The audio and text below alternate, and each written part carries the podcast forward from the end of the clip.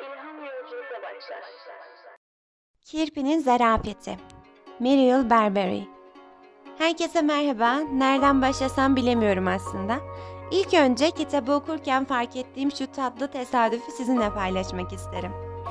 2018 yılında Instagram'da bir fotoğraf paylaşmıştım ve altında da şöyle yazıyordu.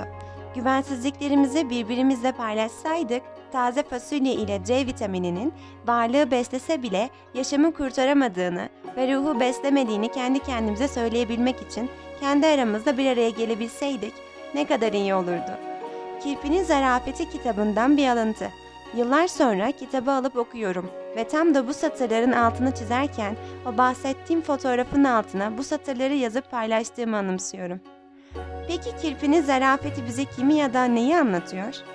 Paris'in merkezinde gösterişli bir apartmanda müzik, resim ve felsefe meraklısı Rus edebiyatı ve Japon sineması tutkunu Anna Karenina hayranı, Lev adında kedisi olan ve bir kirpi gibi dikenlerin arkasına saklanan 54 yaşında bir kapıcı kadın Madame Michael'ı.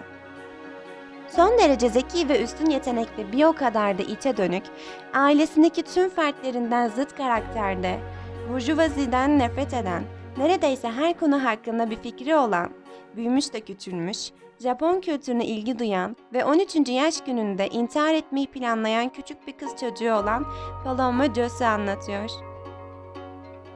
Ayrıca bu iki özel utangaç insanı bir araya getiren ise binaya yeni taşınan kibar Japon beyefendisi Monsieur Ozu oluyor. Sessiz insanların zengin iç dünyalarında gelişen, göze çarpmayan güzellikleri yücelten, sınıflar ve nesiller ötesi bir dostluğu konu edinen kirpinin zarafeti, pek çok ülkede yayımlanmış, milyonlarca okura ulaşmış, zarif ve etkileyici bir roman. Notlar Kitabın sonunda Chicago Sun-Times'ın ne demek istediğini anlıyorsunuz. Bütün büyük yapıtlar gibi bu hikaye de kalbinizi kıracak. Ama bazen hayatın bu hüzne değeceğini anlamanızı ya da hatırlamanızı sağlayacak. Kitap 2009 yılında Yaşamaya Değer ismiyle sinemaya uyarlanmış. Kitabı okuduktan sonra filmi izlemenizi öneririm. Böyle bir dost ile denk gelmek dileğiyle, edebiyatla, kitaplarla, muhabbetle ve sevgiyle kalalım.